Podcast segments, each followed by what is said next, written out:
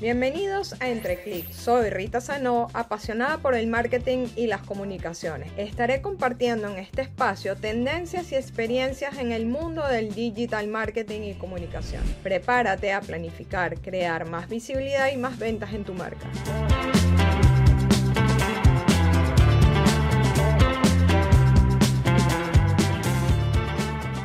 Este episodio es patrocinado por DC Finance, tu solución financiera. Nones Estudio Creativo. En el episodio de hoy estaré entrevistando a Ana Lucía Garro de Powerhouse Work. Desde que tiene memoria le encanta hablar y una de las cosas que nos comenta en este episodio es que le encanta ayudar a las personas que puedan vender cada día mejor. Es fiel creyente en que el propósito de un negocio es más importante que las ventas que pueda generar. Sabe que hay una manera distinta de comunicar y de vender y por eso creó Powerhouse. Le encanta trabajar con personas que le ponen alma, vida y corazón a todo lo que hacen. En este episodio tuvimos conversando sobre el poder de vender como una pro. Nos deja varios consejos y recomendaciones para que puedas aplicar en tu negocio. Hola Ana Lucía, ¿cómo estás? Bienvenida al podcast Entre Clics. Muy bien, ¿y vos, Brita? Todo bien, todo bien. Contenta de tenerte en este espacio. Ay, muchísimas gracias, muy honrada de estar aquí y acompañarte y hablar un poquito sobre, sobre lo mucho o poco que sé sobre vender como una pro. Vale, vale, yo creo que sabes bastante porque yo hice ese, ese workshop que tuviste sobre Vende como una pro y que fue gratuito y la verdad súper chévere e interesante la información que das. Pero antes de comenzar a hablar sobre el tema de vender, porque eso es como el punto que vamos a tocar hoy, quiero que te presentes y digas a qué te dedicas. Perfecto, bueno, yo soy costarricense de nacimiento y em, aquí estudié diseño publicitario. Cuando, cuando, quería, cuando entré a la universidad quería entrar a comunicación colectiva y no pude entrar a esa carrera, entonces decidí estudiar algo que se pareciera y empecé a estudiar diseño publicitario, pero con el tiempo me di cuenta que en realidad diseñar no era lo mío sí lo de comunicar, pero no lo diseñar. Entonces eh, empecé a trabajar en mercadeo, ventas, eh, tuve un trabajo que inclusive tenía que ver con temas de importaciones y todo, y cómo vender esas importaciones. Y después de eso me decidí ir a hacer una, una maestría en administración de empresas en INCAE y eso me permitió abrir las posibilidades de lo que podía hacer, no solo porque podía optar por otro tipo de trabajo, sino porque también me permitió abrirme la mente en cuanto a todo lo que yo desde mi perspectiva de comunicación y de diseño podía ofrecer. Y entonces, recién graduada de la maestría, dije que pues decidí no, no seguir la escalera corporativa y decidí emprender. Yo lo único que tenía claro antes de emprender era que no quería tener inventario. Yo no quería tener un inventario físico que yo tuviera que mover. Entonces, eso me daba como resultado que lo que yo tenía que vender eran servicios. Y entonces me puse a pensar como, bueno, ¿qué es algo que yo puedo vender a nivel de servicios? Y en ese momento lo que se me ocurrió fue vender diseño de presentaciones empresariales. Esto fue en el 2017 y... Mm, y en ese momento yo pues venía saliendo de esta maestría en donde todos los profesores tenían muchas cosas que enseñar, mucha experiencia que mostrar y sus presentaciones eran tan aburridas que yo decía, este, todo este conocimiento se está quedando guardado y los estudiantes no están pudiendo realmente aprender como podrían, sino que eh, se está quedando ahí, ¿verdad? Y entonces yo decía, yo lo puedo hacer de gratis. Y luego pensé, porque es gratis. O sea, yo podría cobrar por esto. y entonces, así como le pasaba a los profesores, dije, así le tiene que pasar también a los profesionales cuando tienen que hacer reportes de ventas, cuando tienen que hacer pitches para vender, no sé, alguna propuesta de negocios.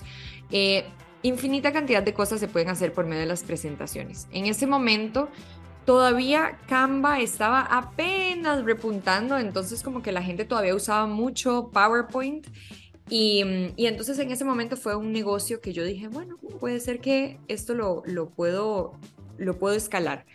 Al cabo como de seis meses me di cuenta no solo que no era algo eh, tan escalable, sino que además yo no lo disfrutaba. Sin embargo, al cabo de esos seis meses me empezaron a buscar varias emprendedoras para enseñarles cómo diseñar una presentación.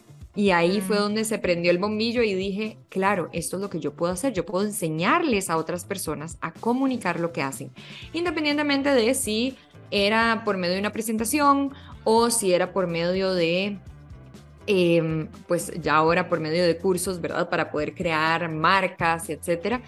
Y, poco a poco me fui, fui evolucionando el negocio y me fui transformando con el negocio, fui escuchando muy bien lo que mi mercado estaba necesitando y entonces hoy por hoy pues me dedico solamente a la parte de educación para emprendedoras específicamente em, en temas de comunicación y negocios. Entonces, pues básicamente eso es un resumen chiquitito de lo que, de lo que he hecho en los últimos casi seis años Mm, y, pues aquí estoy y por eso me conociste. Súper bien, súper chévere lo que, lo que cuentas sobre ti.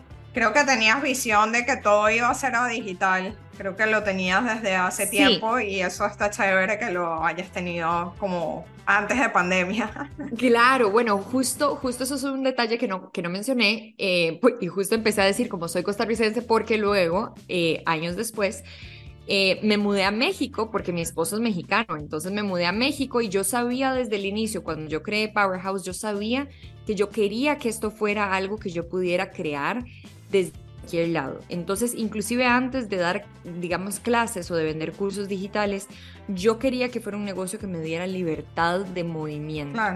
y entonces en el 2019 me mudé para México y ahí fue donde empecé digamos, como a despegar el negocio digital como tal. En 2019 fue cuando lancé mi primer curso digital y, y a partir de ahí fue toda una aventura. Definitivamente en 2020 me agarró bien, bien, bien parado, digamos, como dicen.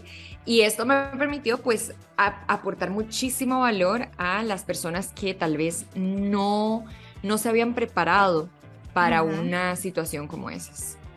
Completamente. Y como hoy vamos a hablar de ventas y de vender como una pro, quiero que antes de empezar con este tema, expliques un poco por qué una propuesta de valor, qué es y para qué funciona. Porque hay veces que no le damos como la importancia a esto y nos vamos como por otros caminos y nos damos cuenta en el camino que necesitábamos esto. Total.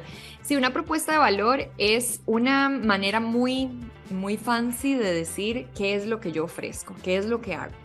Y entonces yo siempre le digo a mis clientes que una propuesta de valor bien hecha debería de darte por lo menos la idea de, de tres, tres respuestas a tres preguntas. Número uno, ¿qué es lo que hago? Número dos, ¿para quién lo hago? Y número tres, ¿cómo lo hago? Estas tres preguntas eh, podemos responderlas a, a modo de un párrafo o una frase pequeña, pero lo más importante, más allá de que vos se lo pases diciendo a tus clientes, es que vos lo tengas claro, ¿verdad? O sea, que yo tenga claro qué es lo que hago, para quién lo hago y por, por cuáles medios o cómo lo hago.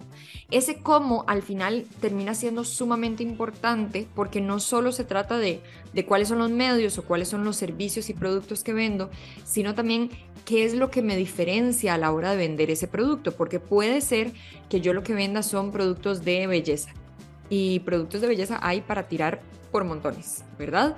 Pero el cómo lo vendo, eso me puede hacer que se diferencie demasiado de mi competencia. Puede ser que yo decido venderlo en un modelo de negocios por medio de una fuerza de ventas o totalmente digital, directo al consumidor. a nivel de comunicación puede variar y puede, podemos ampliar la estrategia para poder diferenciarnos de la competencia, ¿verdad? En ese cómo. Pero, pero realmente la propuesta de valor aunque es así de sencilla como, como te expliqué, de nada más responder estas tres preguntas, puede ser el inicio de una marca y de una estrategia muchísimo más grande que nos permita tener muy claro qué es lo que queremos, qué es lo que queremos hacer y cómo lo queremos hacer, ¿verdad? Cómo queremos servir a nuestros clientes. pero es sumamente importante tenerlo claro desde el principio porque muchas veces nos nos enredamos a la hora de explicar qué es lo que hacemos. Entonces, por eso es que para mí lo más fácil de decirle a mis clientes es responder esas tres preguntas. ¿Qué hago? ¿Para quién lo hago? ¿Y cómo lo hago? Entonces, te pongo el ejemplo de Powerhouse.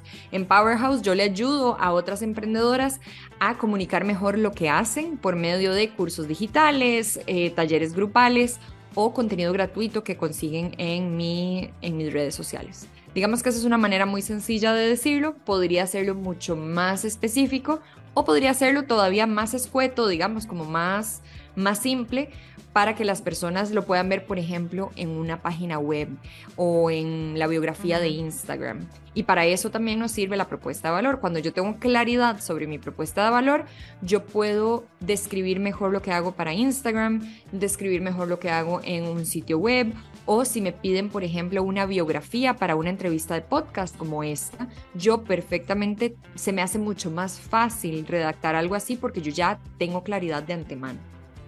Completamente, y tienes una visión de, de, de, qué eres y a dónde quieres ir. Porque una de las cosas que yo siempre digo es que hay que tener las metas bien claras, no hacerlo por hacer, sino que tener las metas bien establecidas y para poder alcanzar los objetivos que se quiere para cada meta. Entonces, para, es súper importante tenerlo claro y saber hacia dónde quieres ir, ¿no?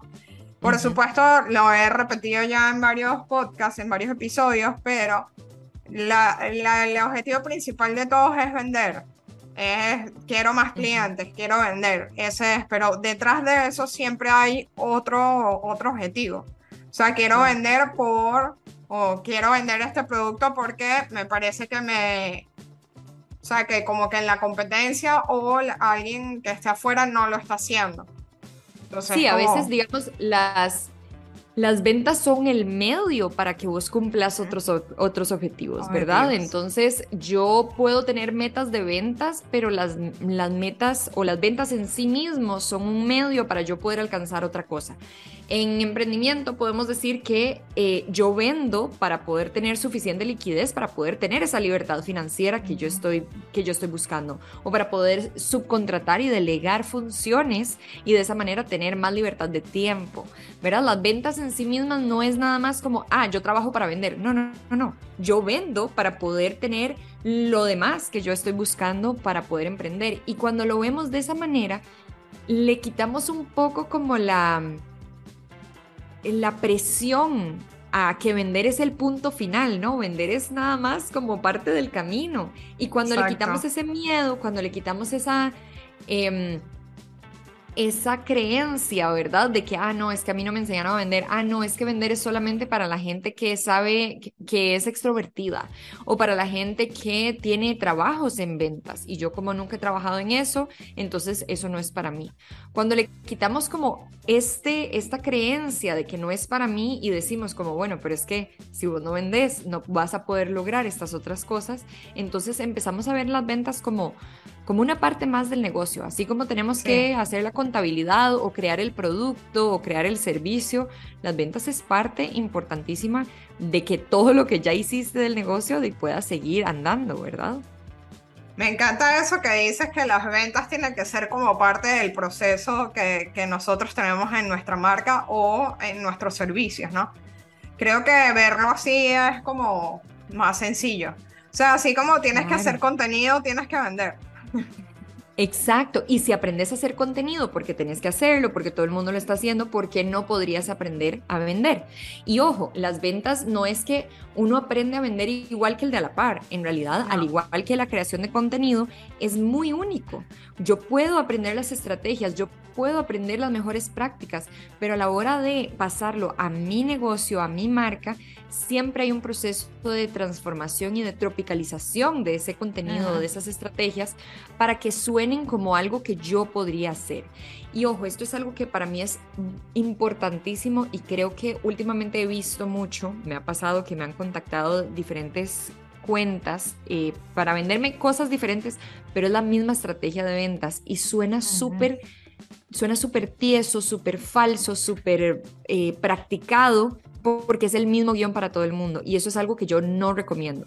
Yo sí recomiendo que cada quien aprenda de las personas que más resuenen con ellos, pero que una vez tengamos este, este contenido o este aprendizaje, ya una vez que lo integremos, esto va a cambiar cuando yo lo pase por la voz de mi marca, ¿verdad? Entonces sí es súper importante saber que las ventas al igual que cualquier otra cosa que nosotros hacemos, siempre va a ser diferente a los demás. No podemos esperar que nuestra estrategia de ventas o nuestra manera de abordar a los clientes sea exactamente igual que el de a la par, porque eso lo que va a terminar siendo es em, una copia y, la persona lo va a sentir y lo va a eso es parte como de la energía, es súper loco. A mí me pasa mucho, por ejemplo, con el tema de contenido. Cuando yo publico algo con lo que no estoy resonando ese día porque ya estaba planeado o porque yo digo como, no, es que esto lo tengo que publicar hoy, tengo que publicarlo.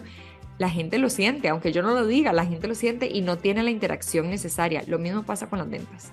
Si yo vendo porque, entre comillas, tengo que vender y me estoy forzando a vender en vez de comunicarlo desde un lugar de de mucha seguridad y de mucha pasión por lo que yo estoy haciendo y de lo, de lo mucho que me gusta lo que yo hago, es completamente diferente a si lo vendo porque tengo que vender.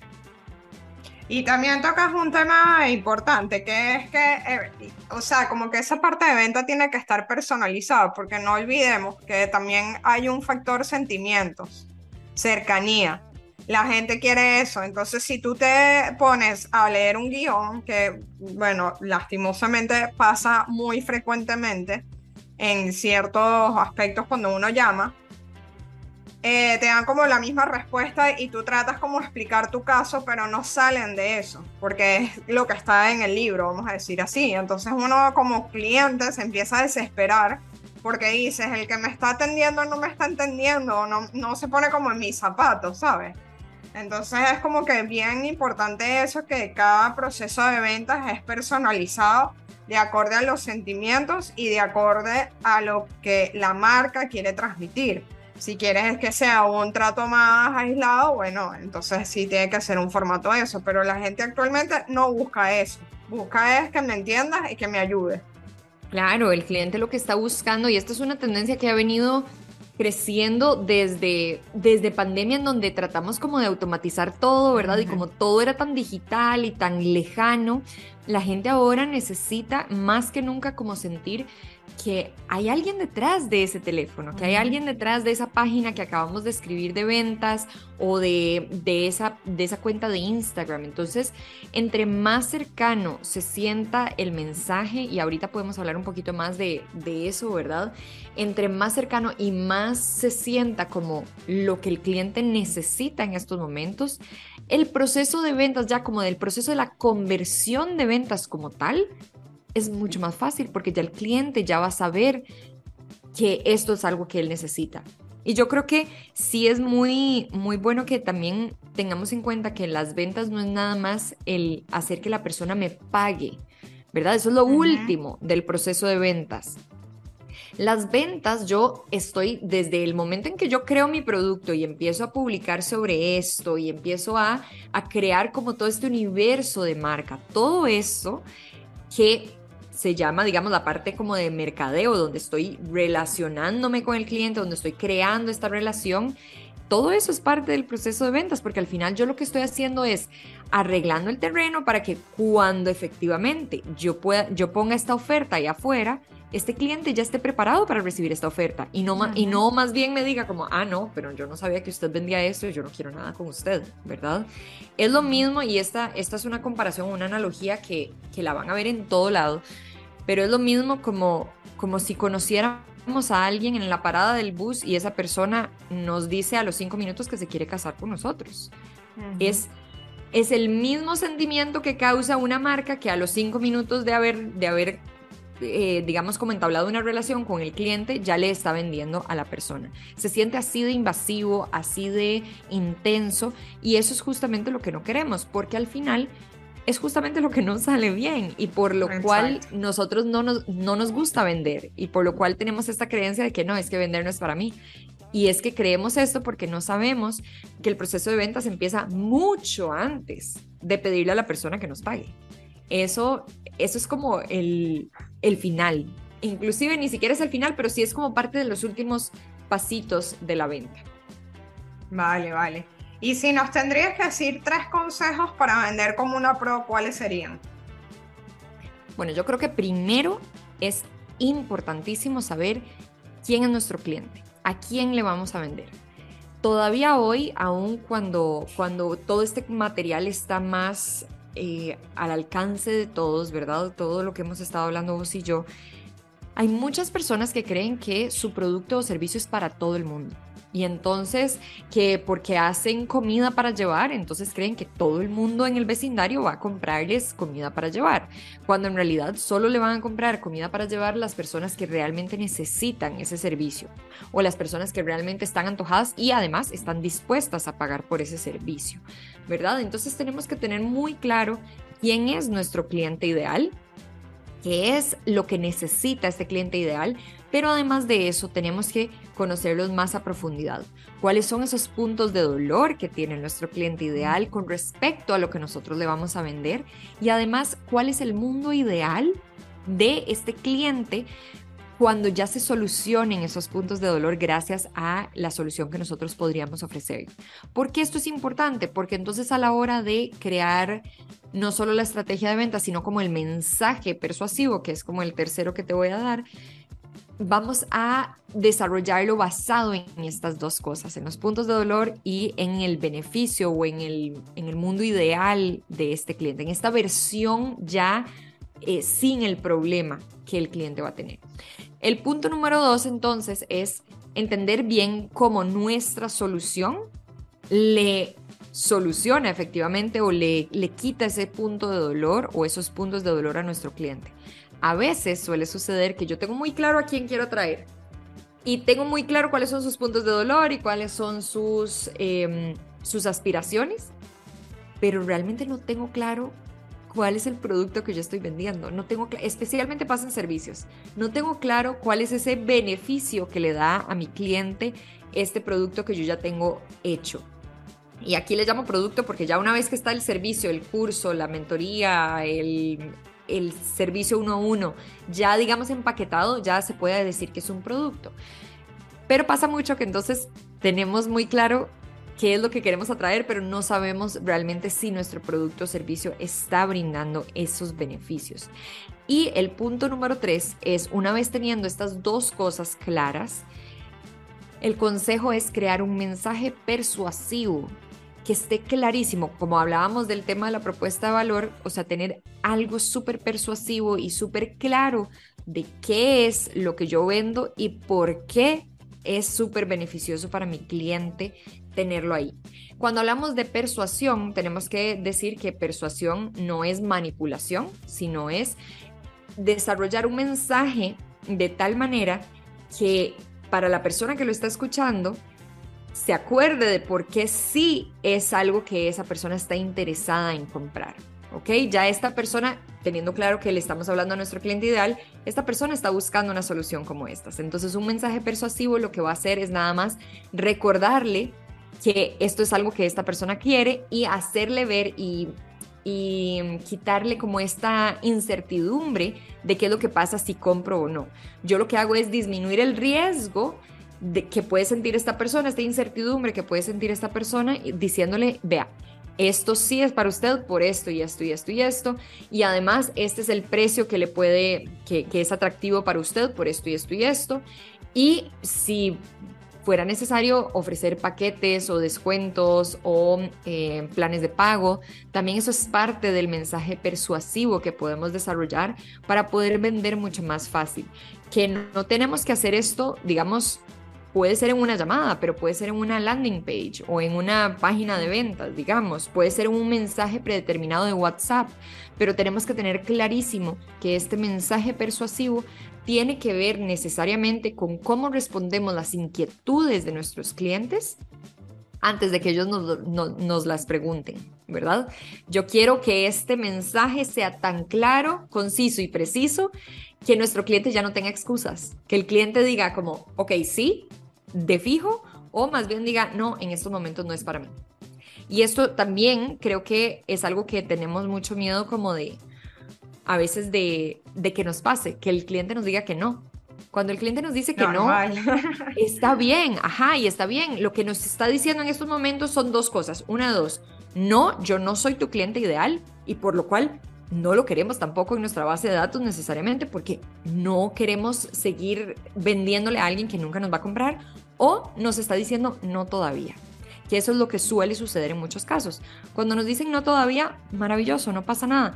Podemos tener alguna estrategia para que esta persona digamos, no, no la soltemos del todo, podemos tener algún tipo como de downsell o una oferta tal vez un poco más accesible o tal vez una oferta completamente diferente porque tal vez su problema era diferente, pero, pero el no más bien es parte del proceso, el generar esa tensión para que esta persona decida si sí o si no, es importante hacerla para que la persona justamente tome esa decisión por nosotros y no más bien se quede en ese limbo de, bueno, podría ser, se queda ahí y nosotros estamos mandándole mensajes y siendo como más, como más intensos o quedándonos con esta idea de, quién sabe por qué no me compró, ¿verdad? ¿Quién sabe por qué no quiso?